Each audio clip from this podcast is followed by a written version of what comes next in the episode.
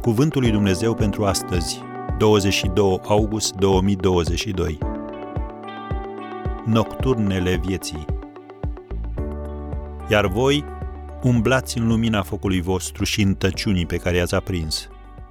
Isaia 50, versetul 11. Când întunericul în care te afli este îngăduit de Dumnezeu, nu încerca să-ți creezi propria lumină.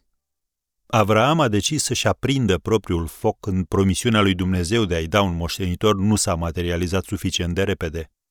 Sătul să mai aștepte, s-a hotărât să acționeze, devenind tatălui Ismael și ajungând să creeze probleme care durează și vor dura generații la rând.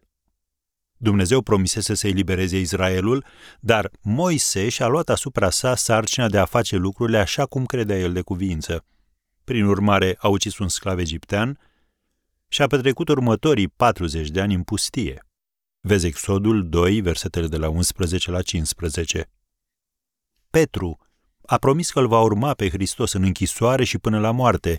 Vezi Luca 22, versetul 33 dar pentru că nu a așteptat instrucțiuni, a bravat și a retezat urechea unui om nevinovat. Când te afli în întuneric datorită planului divin, nu trebuie să te temi. Dumnezeu te va scăpa. De unde atâta siguranță? Pentru că Biblia ne oferă mari promisiuni. Celui fără prihană îi răsare o lumină în întuneric. Psalmul 112, versetul 4.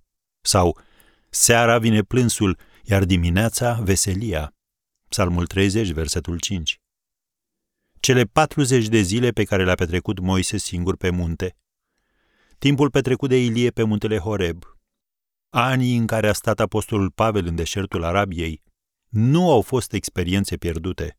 Ele au făcut parte din planul lui Dumnezeu.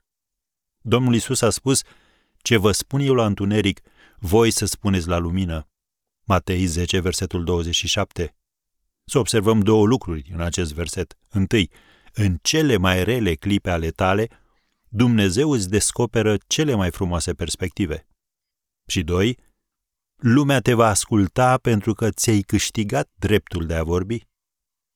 Așa că stai liniștit și lasă-L pe Dumnezeu să te învețe lucruri care pot fi învățate numai în nocturnele vieții.